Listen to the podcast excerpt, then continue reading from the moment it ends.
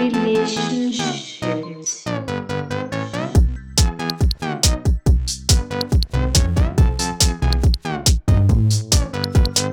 Relationship.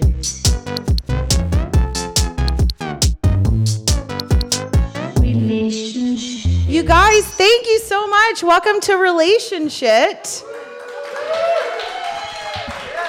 We I- are. yeah. We're so happy for you guys to be here uh, at Come and Take It Festival. Um, we are recording live, and we are very happy to have you all here. I'm going to move so I can see Emma. Yeah. Um, you guys, this is uh, a podcast that I started with OHA called Relationship because I am almost exclusively in relationships. Not the poop kind, but the poopy kind. Um, so it's just a weekly thing where we get to talk about boys and love and friendship, and then we just interview our friends. So I think today we scored a big one with Emma Arnold. Um, this is her right here. Say hi. Hi. Thank you for having me. Wave. Isn't she pretty? That's the most important big thing. one. I love that you. I'm not a big one, but that's so sweet. I feel big right now. That makes me so happy. So you are a erotic, former erotic. Yeah, I, uh, I'm an author, and I used to write erotica. That was how, uh, when I first got divorced. How I supported myself and three kids. Actually, pretty classy stuff. And you're, then you're a beekeeper I'm a beekeeper. Yeah, Okay. third generation, guys. Not to brag, but and a top badass comedian. thank you. Yeah, and also a top badass comedian. Yeah. also third generation. Okay, so you are not married. You're divorced. I'm divorced. Yeah, I have a, a boyfriend. We live together, and we're raising the kids. I say husband on stage because sometimes in the Midwest, people, the crowd gets super gaspy if I say that my boyfriend and I live together. Like, whoa, whoa, whoa, you know. So I just, but we're we're not married. How long have y'all been together now? Uh, we've been together uh, like three years, three years now. And he has three children for real. Yeah, he does. You I- guys, six kids in that house. yep. Do you guys have any animals? Uh, we have two dogs. We have a, a fat dachshund and then a one-eyed chihuahua. So- And then also, I don't know, one million bees, maybe? Is yeah. that- Uh, well, no, actually, probably about. Let's see. I, I'm genuinely asking. I don't know how many bees. What's eight times four? Just somebody do that real quick for me. Eight times four. 320,000 bees is my estimate. Whoa. That's a lot of bees. Do you name them ever? Uh, I, we've had named the hives before. Oh, Like to keep track so that you know like which ones you fed and stuff. So we, uh, you know, we'd be like, oh yeah, take that one out to Angry Girl. Stingy, You. Stingy, McFucks a lot. Do all the kids put on the whole suit? Yeah, yeah. I have uh, four child-sized suits, and uh, my kids come out with me and they collect swarms and they they do all the beekeeping stuff. So. What's a, a swarm? Yeah, a swarm is uh, just a ball of bees, like in a tree or somewhere. That's how they like reproduce. Uh, a hive is like the one they split in a hive, and the old bees take off, and That's the new me and. Stacy. Yeah. Yeah, It- and so we we're- go gather swarm. those up. I belong to like a group that because that happens every spring, we get hundreds of calls, and people will just spray them and kill them, which is a really bad idea because they have like survivor genetics, which we want. So I'm I'm on a list, and I get calls from like the city and 911 and stuff, and they'll be like, somebody has bees all over their car, and I go and collect the bees. Wait, so are you guys are bees bees dying? Bees are dying. that a yeah, bad it's thing? a very big deal. Um, people maybe don't like. You've probably heard about like uh, colony collapse disorder, and there's a, there's actually a lot of things killing bees right now. I have friends who are commercial beekeepers, so the most I've ever had is 20 to 40 hives. Right now, I only have eight actually. Um, but I've had friends who've who've lost like 7,000 hives in a year in one winter. Oh. it's very very serious. Um, speaking of serious, do you guys ever fuck with your bee costumes on? no. I would. That I would keep like the a head fetish waiting to happen. yeah, like a furry, but like a Yeah, but like you know, we haven't. I feel like I would be into that, and my boyfriend would be like, "Please don't make me into this." we'll try it now, but think of us. You know. Babe, I want to try something a little new. Um, okay, so I want to tell you guys what happened to me outside. I told Emma a little bit before. I think I'm like, I think very highly of myself. Ugh. The Come and Take It poster just fell down. The ghost. Of I just had to tell everybody what happened on the podcast. They're going to hear like a weird peeling noise, and I just want to make sure everybody's informed. So I think very highly of myself. I think. I think very highly of you as well. Thank you. Last night I was drunk and I was like, I'm a high bitch here, right? Well, today I kind of thought the same thing about myself, and I sat outside by myself just before this to, because I'm nervous.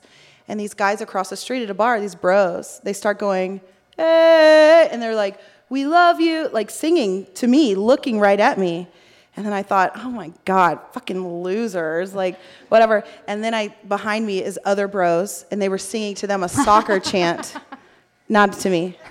They didn't care. I think that it takes guts to think that it comes to you. like, I if I'm walking down the street and I hear like a, a right, I want to know that it's me. Like, I have this feeling inside of me where I'm like, I know it's me. Like, I know they're whistling at me. And then I have this sort of like desire to turn around and like meet my fan, kind of. but then simultaneously, I have this feeling like if I turn around, the love will be gone. Like I'll discover that it's not for me mm-hmm. and that they're just whistling at just- somebody else. Yeah. And really, what I am is I'm basically fantasizing about cat calls, which is like the worst thing, right? It's a step down from a rape fantasy. I know. It's so bad. It's so bad. Sets us back, It but does- also kind of sexy. Oh, it's Yeah, so you always do have a mixed feeling. Like, uh, my sister is gorgeous. She's like has double D boobs. She's blonde and she's just totally beautiful. And we were walking together downtown, and this guy pulled up next to us in a car, and he was like. He's like, yeah, you're fucking hot. And I looked over and he goes, not you. I pointed to my sister and I was like, oh, hey. And then I was like, you shouldn't catcall women, buddy. But really, I was a little like, come on. Yeah. Come on, man. One time a guy cat called me just recently outside of my work and he said, nice tits. And I didn't know what to say, so I go, they're all nipple. That's good. they are. Yeah. All nipple. I got catcalled uh, by a Hispanic man, and he said, "Oh, you." He called me like a gordita linda, which is basically like a pretty little fat girl. and I literally was like, I mean, it's true. It's like I'm all of those things except for little. But that was like you say little how you say like honey. Yeah. You know, it wasn't really like a full a full cat call. There. I love Hispanic men because even when I was nine months pregnant and like at my just uh, almost uncomfortable Oh, yeah. and sweaty, they would always catcall me and whistle me still, and I'd be like, "Bless you, bless your heart," because I was just so uncomfortable. He and knew you were down to fuck. He was yeah, like, look yeah. at that. He was like, "Look at you, you're Yeah. super fertile." Fuck this yeah, lady girl. is the one that's going to pay attention to me. Yeah, and you'd keep it, so which yeah, they want. Yeah, You know? I'm yeah.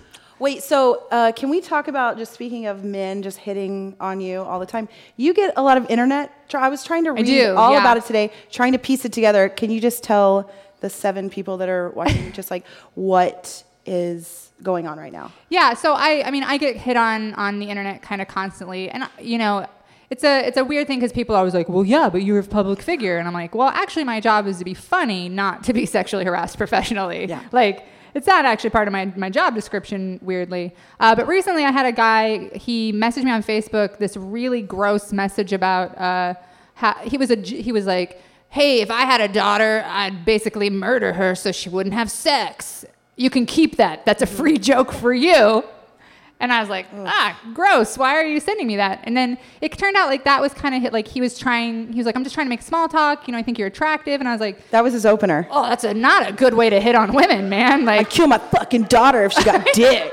What's your name? oh, right. I uh, I got a man who uh, he added me on uh, no wait, that's not a real thing on OkCupid. You don't add people on there. I'm, I'm confusing social media platforms. I um, he added me and his handle was um, it was uh, lone shooter.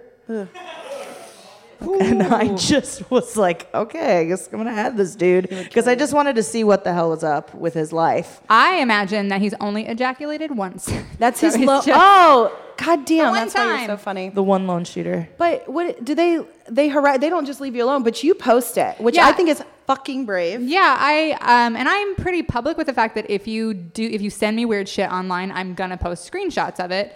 And so I posted screenshots of the kind of ensuing conversation um, where he kept just being like doubling down and basically being like, "No, it's really funny to kill your daughter. I would mutilate her genitals so she didn't have sex." I'm like, "Whoa, dude, no, stop!"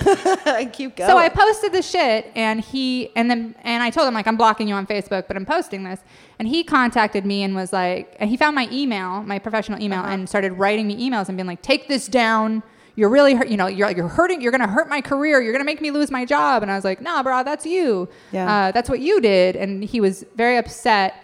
Um, and and I just I wrote him back a very like thoughtful, succinct letter about what it feels like as a woman to like I receive thousands and thousands of uh, contact like of, of emails and stuff like that a year, just randomly sexually harassy, gross, weird shit. And I was like, you know, as a as a woman, I, I wrote him back like an actually thoughtful like.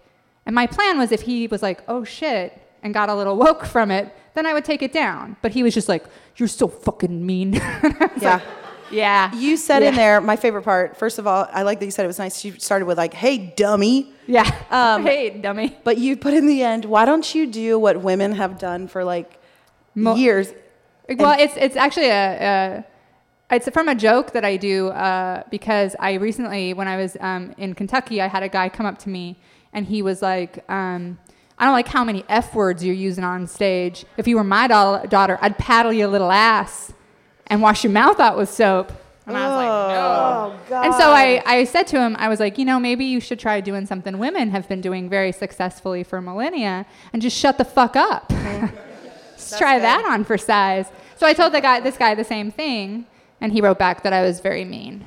I thought that I've been called mean by men so many times. I've only posted twice when guys have not attacked me or said something. I was reminded yesterday by a comedian here because it was a comedian that did it to me, who wrote, "I didn't want to kiss him in the gym one time. He like tried to publicly kiss me in the gym."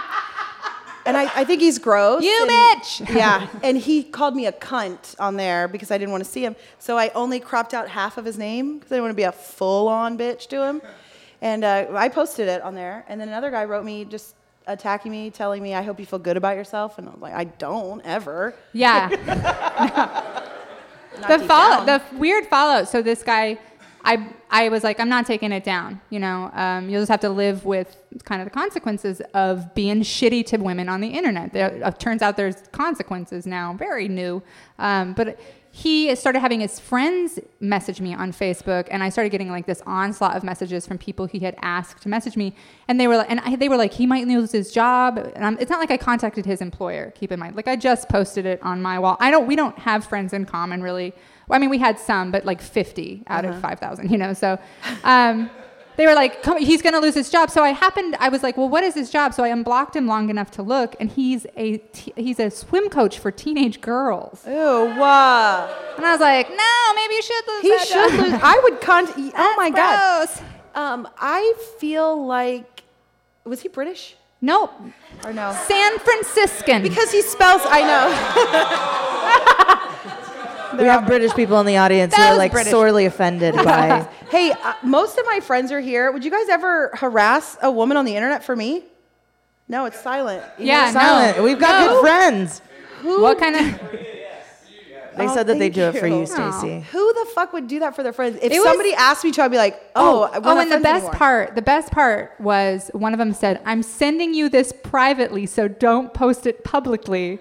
It's not What? real. No, come on. I'd already. We're not in a social contract where because you sent me something on Facebook, I can't fucking publicly. If you say Shame anything remotely shitty or funny, I screenshot it and I will post it at any time. I have Yeah. screenshots from everybody in here, and I could use them against them at any time I want. Yeah. You said it to me, I own it. You put it on social media Or and you text, put it whatever. Out. Uh, t- my dad always said he, he's like you're you're the owner of what you keep and uh, and like the servant of what you reveal. And I think that that's exactly what they're doing. Mm. Yeah. They're just like Yeah. it's not like uh, they think that they have the security of it being private Yeah. or that there's like some anonymity involved. But the reality is when you uh, like aggressively pursue people or are a dick about shit and you've now revealed a portion of yourself with your name behind it, it, it doesn't belong to you anymore. You've Yeah. put it out in the universe and now people can do whatever the fuck they want. Well, with it. and even having a bunch of your dude friends message me is something like you're still doing it. Like I shamed you for on, for harassing me online, and now you're having your friends be like,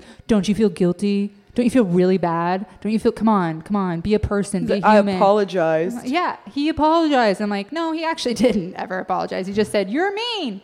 But wait, are you ever scared, honestly, when you go, like, because your tour dates are online? Yeah, definitely. Like, um, there have been times where somebody's harassed me online, and I, when I showed up somewhere, I was scared and worried that somebody might hurt me. You know, um, one of the scariest ones was I had a harasser who was from my hometown, and um, he came to a show and he sat in the front row and harassed me through a show. But, was, like, but- heckling oh, you yeah, but while you not, were doing the show? Not negatively. Like he's he loves me, and he's always like kind of posting like I'll you I'll block people if they're inappropriate, but he's like kind of borderline. But he came to the show, sat in the front, was like, "I love you. I think you're amazing. You're so great." And I was like, "Oh my god, I'm gonna be a skin suit tomorrow." like There's something about like this very because I understand the line of like liking somebody and then wanting that person to like you back, but then there's this little line where like rejection is not something that like a lot of people are used to, or like the failure of going up to a woman or a woman going up to a man or whatever you know thing you want to use. There's there's a fear of rejection, but the reality is of the acceptance of it is what allows you to move on and have like a seriously normal life. But the part where you like don't accept rejection, that's the part when it gets so fucking creepy. And uh, I, I don't know. I, I find that I mean in my life mostly what I've done is like, oh, I'm gonna go get a condom, and then I don't come back. that's what I do. I'm like, I'm never coming back. I'm never going back to that room. But like, if. They, but if they like if they know your social media page if they know your friends if they know your family there's such a uh, it's like a little cycle or a little habitat that you can't escape Yeah, it was it was scary because it was in my hometown, and you know, it's like I I face that on the road, but it's still kind of anonymous, you know, or like like I I travel with Jeff Tate, who's wonderful, and he's bounced people from the show who show like they've harassed me, violent like and har- like threatened me online, and then they've shown up to shows, and he'll be like, get the fuck out of here, and they do because he's a big dude. But then to have it like right there in my hometown was just like, oh god, this is really different. It is. It is funny. Like, um, like one of the things that was a the weird fallout when I posted my res- because I posted my response to that Mm-hmm. guy and was like, just sort of push this out there, and this is my response to everybody who messages me for like this from now on. Um, I got like these positive responses from fans who were like, "Oh my god, you fucking shut that guy down! I love you so much. Uh, come sit on my face." You gotta try. You gotta try. i appreciate the way your feminism applies to everyone but me It was so tiring because I was like, "You love what I do. Uh, I love the way you shut these motherfuckers down. I love how how strong and like what an independent woman you are. Come sit on my face." Like, oh God, okay. So Can I tell you that being an independent woman in the real world never gets you sitting on some guy's face? they don't like it. They don't really want you to be that way. i'm sure that there's a buzzfeed article that says like independent strong-willed women never get This laid. independent woman sat on a face. You'll never believe what happened next. That's an elite daily article, actually. And it's just about Kegels. Um, is your boyfriend, you said like woke, is he is he down with all this? Is he actually like supportive of all of this like your feminist trailblazing? He is. Um, when we first met, because we were friends for a while first, and um, there were a couple things when we were just friends that I was called him out on and was like, "You're really fucking sexist, and you don't know it." And you're otherwise, you know, he's he's really intelligent. He's really a like an otherwise very progressive dude, but he had a few things where I was like, "You don't understand how sexist that thing you're doing is." And at first, you know, I think he has the reaction a lot of people do when you're like, you're sexist, you're racist. They're like, fuck you, I'm not sexist, bitch. You know. I get a lot of those responses. Um, but I think he he did eventually change a lot of behaviors in the way he treated women. And we've had a couple of fights where he's been like, you know, you sh- you shouldn't call people, you know, you shouldn't.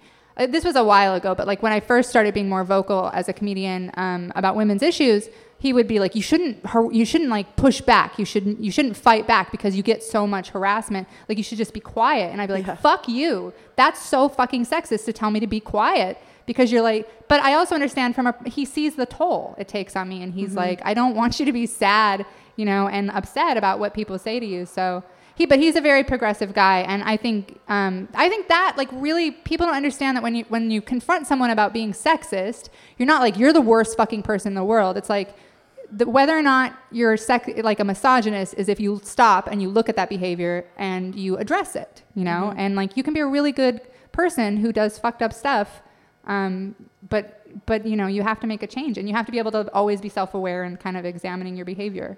So like I'm from fucking Idaho. I'm sure there like there have been times where somebody was like, "Hey, that's racist, babe. That's racist," and I'm like, "I didn't know that. I'm so sorry." I moved here from Venezuela and I have the exact same. The first three years were a fucking mess. Yeah. Of me being here. yeah, it was. You can't say that word. It was a lot of like getting zapped by people, like with their eyes, and emotionally shut out by American people. But that's just a. Yeah. It's a. It's kind of like a. It, what you're describing is. Uh, like ignorance versus like acknowledging that there's Yeah. some things that you don't know and that you don't understand and that you have to sort of aspire to. Mm-hmm. But but the reality of like looking at yourself is not a practice that I think a lot of humans engage in really often. I think it feels like hard and it's Mm-hmm. and it usually comes with a lot of uh, you know, it usually comes with the fact that you have to separate your ego from the mistakes that you make so that you're not a shitty person. You're Yeah. in a bigger boat. You're you're actually a kind person because you can look inside and figure out how to be better. It's But- so I, I feel like over and over I tell people about numerous subjects like um, we need to be able to have this conversation and admit we're imperfect. Like you need to be able to be like we have problems as a society. It's okay that we're not perfect in these things yet. Like we're evolving. Like I think you if you can just have a lot of times just a conversation about what the behavior is, where it comes from, how to address it calmly. If everybody can sort of just be respectful and be like, "Oh, I hadn't thought of that before," instead of being like, "You don't know me, motherfucker," you know, it's, Yeah, if I can just keep it that way. It's hyped right now. Like mm-hmm. we're we're all talking about it. It's a lot. We're talking about it a lot. Mm-hmm. It's a lot of my conversation with friends, with girlfriends, with guy friends. But I just think it's like a little bit overwhelming. But I am somebody who's like super interested in changing myself, like being better, or like if I think I'm a piece of shit, how do I change it, or something like that.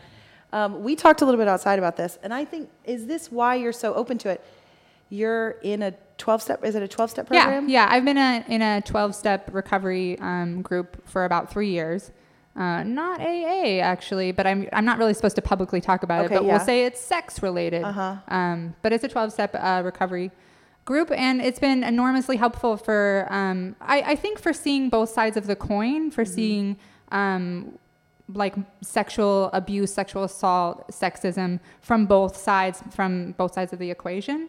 Um, and seeing that for the most part, like you have a lot of victims, you know, you have victims on both sides. You have people who were abused very badly as kids or who had really fucked up childhoods. Like I don't feel like the people who do a lot of the, a lot of the really gross sexist things to me, like I don't feel like they're bad people. It's just, if you don't know anything else, you're like, what? This is what we do. And and if nobody's calling you out, when one person does, you're like, no, we have a system here. You know, you're the only weirdo who hates it. So I just think that because I'm in a 12 step thing too, half assed, like totally bad about being in it. But it's all about like examining every behavior. Mm-hmm. So even since I've joined, but even before that, just like ex- every little thing that I do, I'm like, why did I do that? What hug did I not get as a child to like lead me to this?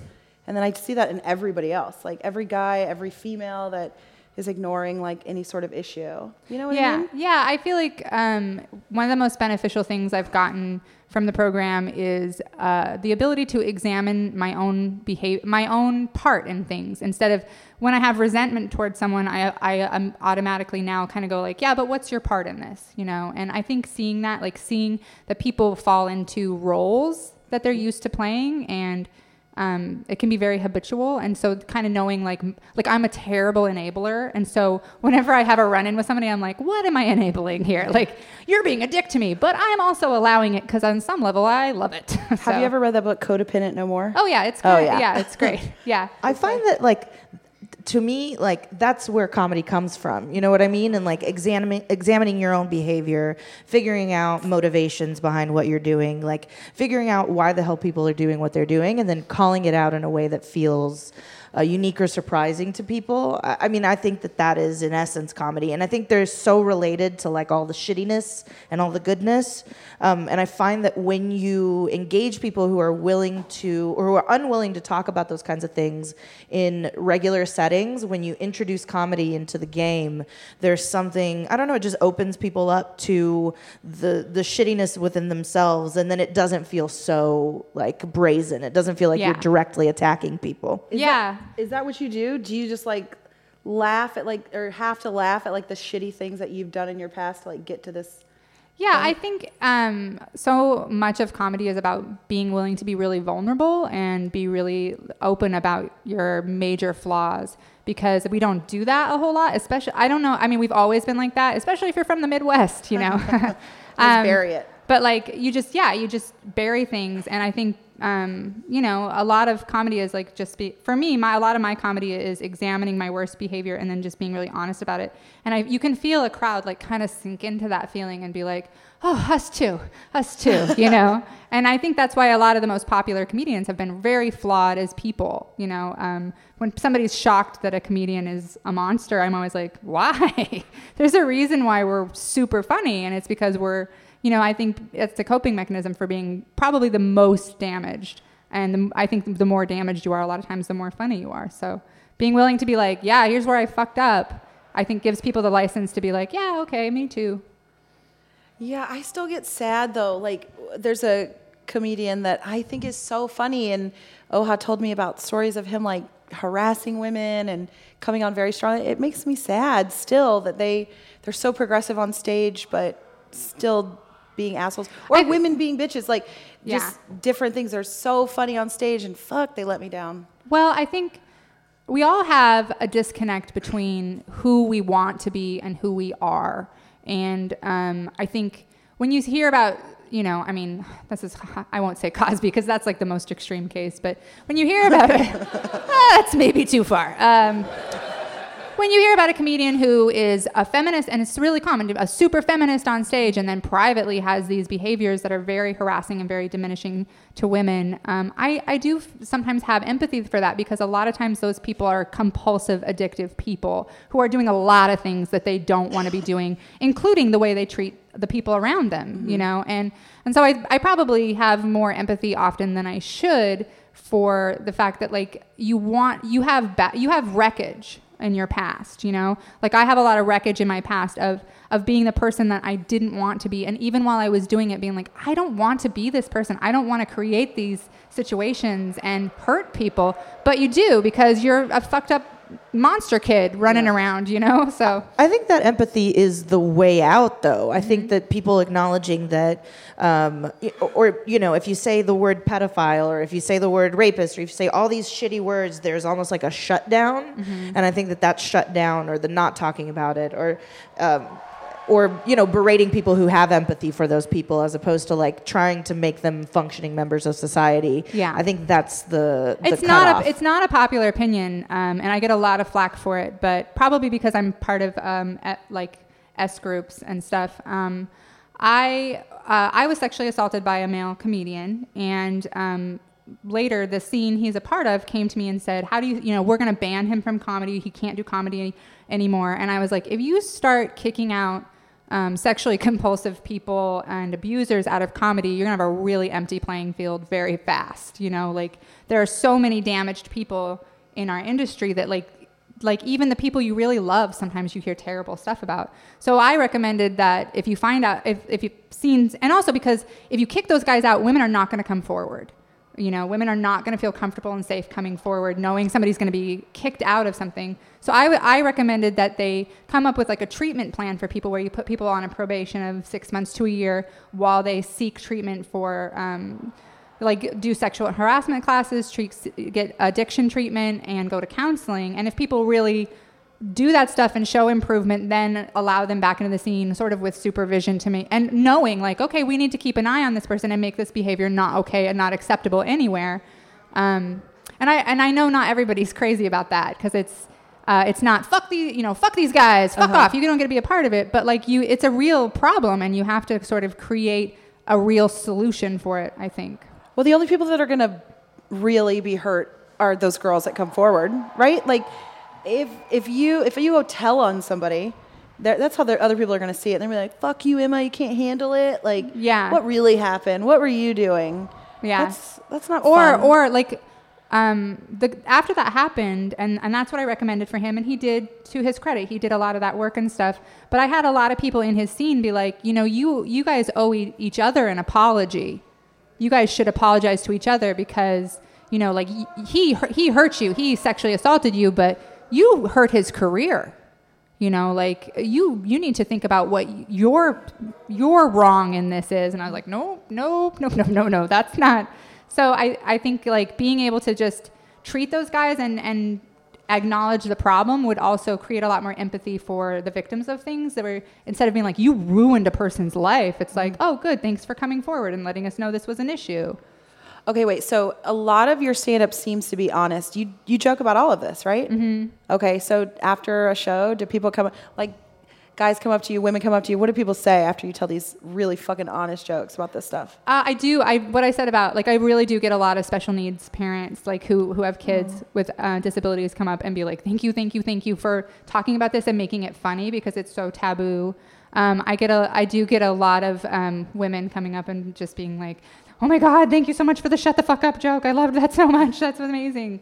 Um, and I don't know. I just get a lot of sort of mom stuff because I think. Uh, there's like a weird like mom comedy. You're not expected to talk about sex and stuff like that and enjoying sex. So probably a lot of that. Yeah, I thought that when I was scrolling through your Twitter and Facebook today. I was like, damn, there's pictures of her kids, and she's like talking about dick or funny things. and you're hot for a mom. Like, thank you. you're a MILF. I want to you. fuck you. So, question: In your when you're writing erotica, like, what are your favorite things to write about? Well, I don't write it anymore. Um, okay, used to. Yeah, I used to. Um, well, I so when I started, um, because my publisher told me, uh, look, if you want to make money and you want to do this, because I was, you know, an artist, so wasn't making any money. He was like, if you want to make good money, you have to focus on certain genres, which are the most popular, which are uh, BDSM and stuff like of that nature. So I I kind of researched first, and I looked to see which genres were, um, were the most popular but the most underrepresented and um, that was the bondage and BDSM, like all that kind of stuff.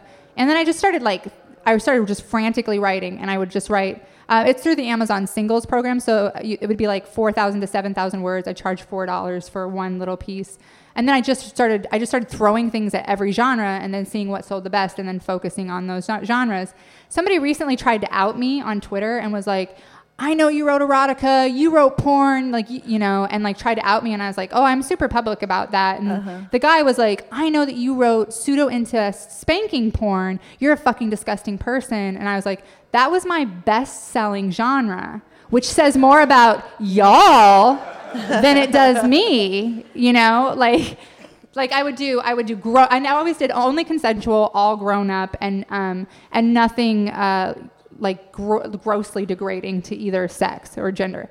Um, but uh, yeah, it was the shit that was the grossest. Like the, sometimes I would write a story and finish it and be like, I don't know, and I would send it to my publisher and be like, I don't, I don't feel good about this. I feel, I don't know. I feel maybe like this is too far, and then that would sell like fucking crazy. Every time I was like, too far, too far. It was Is it true so that, good. that like Utah is the largest? Yeah, it's like the largest like the consumer largest consumer of of pornography. porn. Yeah. And th- those are the things that drive me crazy. It's it's not that you And are religious. And the UK loves Emma Oh, Arnold's porn. UK loves Oh, porn. loves Emma Arnold's porn. They're freaks. Yeah, but there's something so funny to me. There's something. There's not something funny at all about people downloading porn. I'm like, get at it. Like, watch as much of it as you can.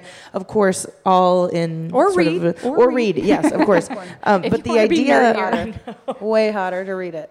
I think so. But the, the idea of like the hypocrisy of it is, yeah. I think the it is. the- it's it's very wild. Um, because like like I said, like that guy was trying to call me out and be like, "You're gonna be super ashamed of this," and I was like, "Why would I be ashamed of it? Like I I'm making money off of it, you know." And um, actually, my ex uh, father-in-law, my ex husband's dad, owned legal brothels in Nevada, um, and the most clientage they had was from Utah.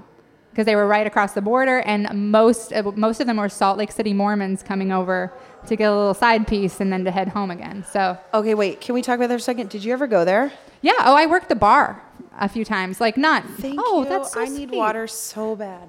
Oh no, I have I have a bottle. Um, Thank you. I, since childhood, have been obsessed with strippers and whores. Always. Always have been. I've read books about them. I think it was my dream to be a stripper at one point. Like, I dressed up as Halloween. I'm not kidding. My mom let me dress up as a stripper for Halloween. My best friend's dad. My best friend's dad, she's here right now. He manages a strip club. I wanted to go. When I was 18, I'd be like, please let me in. He wouldn't do it. When I was 21, I got to go in. You better believe I like grinded on him. I was like, is this an audition? I wish. he said, if we have plus size night, you're on stage. I would do it. But I would be obsessed. I mean, I've read like memoirs of girls there and like how it feels. But really, when you're in there, what's it feel like? Okay, so I also um, was obsessed with that because of Best Little Whorehouse in Texas. Dolly Parton. And so I had this idea that it was going to be just like that, probably lots of singing. Um, Oh my god! I and I went down. So. Oh my I was like, outfits, probably lots of feathers. Oh my god, Yes, it's gonna be amazing. Uh, and instead, it was uh, mostly a lot of older women um, with truckers. Uh, it was. n- It's the building that they had was an older building, and each of the girls has their own room. The decor is a little sad, and like. Um, the whole thing was a little like, oh, this looks like a job. this looks like a fucking job, you know? And I was like, oh, I thought, you know, I, I thought I expected like more fantasy Yeah, when really it was just fucking, you know? Like people came because they were lonely or horny and they came for 20 minutes and then they left again, you know? And Would they like, hit oh. on you behind the bar? Oh, tons, tons. Um, and there's so there's like a book. Like when a customer comes in, there's a book with the gir- the current girls there, and they can flip through. And um, and so this is unkind, and I apologize to sex workers everywhere. I love what you do. You're wonderful people. The place where that my ex father-in-law owned, um, we called it the Dinosaurs because it, Oh. because it was women. Some of the women were in their 60s, and um, were like were from. oh, they were so smart. They would they would they lived in South America. A lot of the girls, and then they would fly up, work for three months, fly home, and they, with a shitload of money. Um, but some of them had so much work done. But they were just fucking working. Like they didn't give a shit. But a lot of the places, like you age out, obviously, but not Donna's. Um, you could work as long as your legs could carry you to. Nope, just lay down. I mean, uh, but um, so then the guys would be flipping through the book, and, and it just depended on who was working. Like sometimes it was younger girls, sometimes older, and they'd be flipping through, and they'd be like, uh, "Are you are you working tonight?" Like, uh, "No, I'm just a bartender." And they're like, "I have seven hundred dollars," but I never, no, I never, never did. So I don't. I don't think I really could, but I mean, I think I might like put myself in that position if I ever had the choice, like to line up like at Cat House. I oh yeah, they line up. I mean- yeah, so then they they ring the bell, and all the girls come up and line up. I want to do that. It's Yeah. so, and they put I like mean, a. I don't know if outfit I'll on. like sleep with the person, but I definitely want to be in Line that up. lineup. Yeah. I could not sleep with them. I would like lay. I, I don't know. 700. 700. I'm not rich. 20 minutes. I always so think that's of for 20 minutes. I I always always think do of- anything for 20 minutes. anything. You can live through 20 minutes. You can. Yeah. I, I honestly, I, I don't know if you guys do this, but I keep like giving myself amounts of money on which I would do things. You know what I mean? Like, yeah. Mm-hmm. I mean, like, if somebody offered me like how much, like five hundred dollars, would I like suck their penis, right? and then I think to I was gonna myself, say like, it like that too. Suck their penis. Yeah. And and then You I think to myself like, well, gross. I start like itemizing like how much time it would take to suck a penis and like what it, I all the thoughts that would go through my brain like oh this doesn't taste good. Like who is this person? Like where am I? Is this like a nice place? Is it going to take me 15 thing? minutes? And then I think okay I'm getting paid like you know like I don't know $150 an hour. That's pretty good and then, but then I do this thing where I'm like, no, that's too little. That's too much. So I go like a thousand, and then I do the itemized list all over again. And I think to myself, like, okay, maybe I would suck a dick for a thousand dollars. But then the thing that gets in the way really is like, am I somebody who would suck a dick for a thousand dollars? Like, am I that person? And I think I am. No, I'm just joking. um, no, I, I don't know what the amount of money it would. I mean, like if somebody offered you like a hundred thousand dollars to suck a penis, like I, I keep thinking Uh, to I myself. want to just be on record that if you need me to suck your dick for $100,000, I'm phenomenal. Yeah. Uh, I'm worth $100,000 for a blowjob. I don't know. Yeah, I saw some hands go up, by the way, Emma. Yeah. like at least I two. would. Oh, These- sweet. All these right, let's do a little Scottish bidding oil war here. Eh? they- 2000 200,000. Do I hear 200,000? Oh my God, a suck penis auction off. I Oh. love that. I like in your fantasy that somebody is willing to pay you money to suck their dick. it's They are. people on Tinder will do it for free. You know. So She's talking about herself. I love that. What is it, though? What is your number? Now I need Oh, to that's a know. good question. I actually, I think it may be a hundred thousand dollars. Okay. And uh, and I think to myself, it's only so I can say I make six figures. What if somebody was like,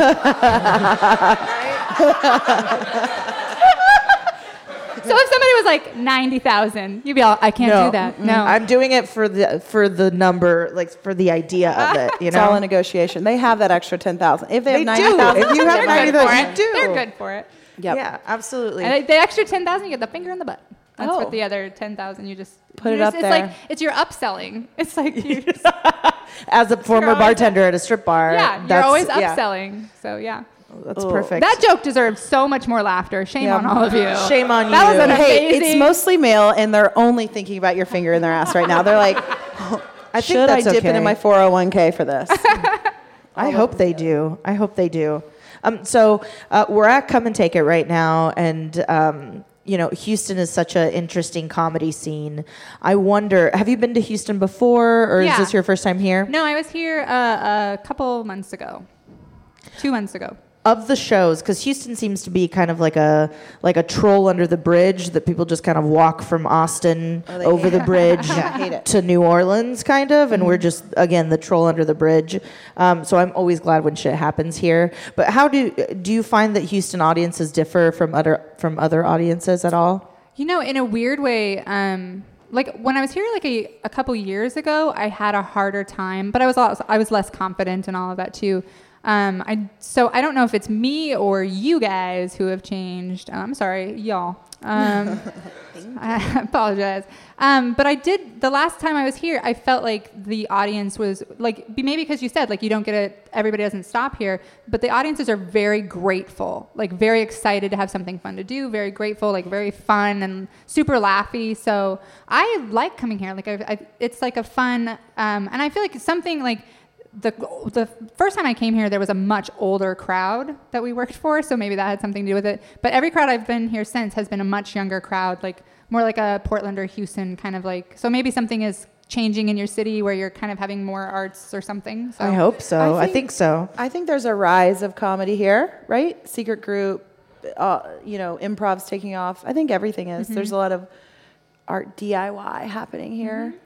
So tell me, in in you live in your you live with your boyfriend right now? Yeah. So it's you. Insane. It's you and then the six children. Yep. And tell me about your children. Okay, so uh, I have three boys, Calvin, Henry, and Arthur, and they're 7, 10, and 12. And um, like I said on stage, my oldest is autistic. Um, and then I have two, I have three stepkids, two girls who are 16 and 10, and then one boy who is also, oh, he just turned 13. So yeah.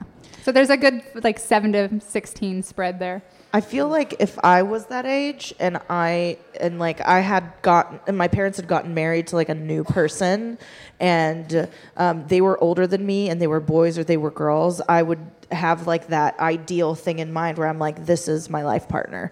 Like this, these I, we already live together. Um, I already, brother. yeah, I'd be like, this is my new boyfriend. I feel like they they actually pushed back from that because like my two 10 year olds are a boy and a girl, and um, I feel like because there's like that like you're a boy, you're a girl, they're they are just like okay, I'll never speak again.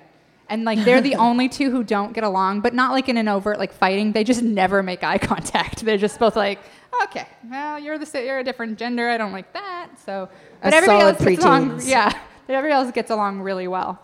I remember uh, I've been I was talking to Stacy about this recently. I remember being 16 and thinking that after this one party, time and space were just a cliff of darkness that I couldn't really like think about or see. Um, and I remember my mom telling me that she was going to pick me up at 10:30 instead of midnight, and I thought I was going to die. Like the reality of being Yeah. 16 and thinking you're going to die Oh, because God. you can't stay for two extra hours at a party is Yeah. something something I remember so clearly, and I now I can see that it was I could see the party as like a beacon in my future of like a week after you know Oh, in yeah. a week and that's my future. And right after that party, I just couldn't think of my life. I couldn't think of my family. I couldn't think of anything except for being picked up two hours later. Yes, yeah, and um, so I had three boys, so I wasn't like prepared because I have three sisters. So I and we were all teenagers at the same time. Uh, my poor parents and. I so I was like, oh, thank God, I never have to go through that. Like, I never have to do the teenage girl thing. And now I have a teenage girl, and I'm like, what? No, this is so crazy. Like, it's so different and difficult, um, and everything is so uh, like melodramatic and and hard all the time. And I, I feel a million fucking years old with her. Like recently she got in trouble and I was like, you know, give me your phone. I'm going to look through it. And I was like, I don't know what any of these apps do. So I scrolled for a while with like a frown and was like, this is very disappointing. Yeah. just to cover my bases, just in case. But she had all these all this shit on there that I was like, Keek, I don't know what this is. I don't know what that's for. I have no idea what anything is It's for. for sex, probably. Oh god damn it! It's like, Actually, I don't know. She, she's a lesbian. You know, she came out to us. I feel bad for her in a way because like she came out to us as a lesbian, and we were like, cool. And then she came out to us, and she was like, you know, I'm a severe depressive, and we were like, okay, well, we'll get you help for that. And then she was like, okay, well, also I'm a witch. Um, she's everything. And we were like, rad, we support your belief system. What do you need? Like fennel? Uh, I don't know. I don't know which stuff.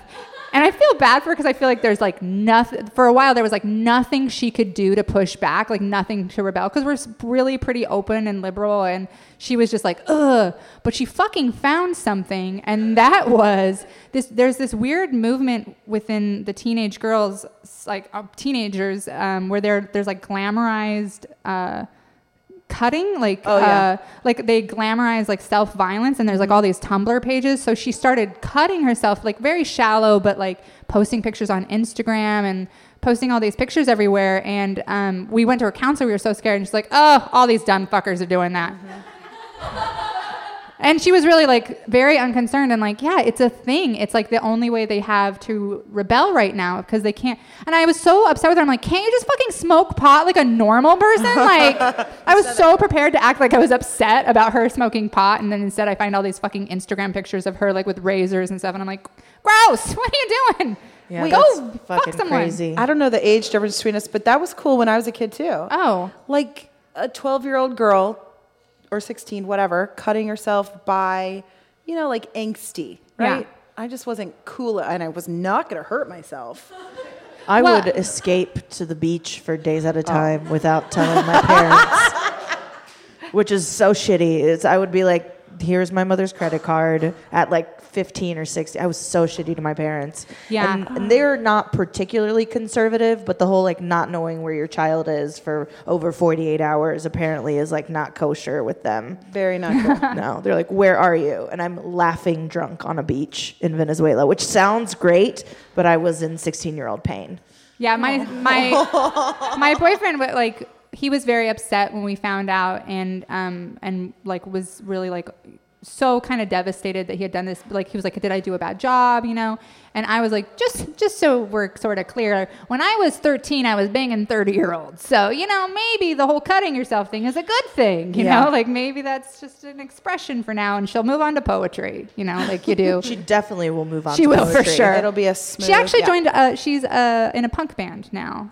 See, Um, this is fucking good. This great. needs an outlet that's Yeah. not her skin. That I basically I sat her down and gave her her- the like this. You're not a feminist um, if you're taking society's shittiness towards you and turning it on yourself. You need to turn it back on society. And then she joined a punk band. So I feel like Damn, that was a feminist shame. some her. good momming good. right there. I would do that. My niece is doing the same thing, and I was just like, yeah, I don't believe it. You know? It is hilarious to me because she's so mad. She's so angry. And I'm like, you are such an upper middle class privileged white girl. You have literally nothing to be mad about. Yep. Um, but she's so like, I've been so oppressed because I'm a lesbian. I'm like, "Mm, no, you haven't. Not you yet. don't even know oppression. Yeah. Like, my aunts were gay in the 80s in fucking Idaho. Like, I grew up with what it looked like to be oppressed, you know. And with, but it's so funny with her because she's like, you know, some somebody called me queer the other day, and and somebody said the word tranny in front of me, and I'm like, those things suck, and that's not okay. But also, things were way fucking worse, and so many people have done so much to improve the situation of women and, and minorities, and you know, and I'm just like, you need to see your fucking privilege, bitch. I don't say that. I don't say that. I just write it on a note in her lunchbox and just. A little note. That's perfect. Um, okay, so we are going to wrap up. Okay. Now, uh, thank you so much for doing this. Thank you for having me. You're like the best get we could get. Well, you, know? guys This are is lovely, and you're both so smart and beautiful, and this is a wonderful podcast. I hope you keep doing it. Thank you so much for being here, Emma. We really appreciate it. Thank you to come and take it to Beta Yes, Theater. Jeremy Barber. I love you, Stacey Daniels. I You're the love most you. amazing No, I person love ever. Um, and thank you guys to our audience uh, for being here. We love you, and we will see you next time. Okay? Yep.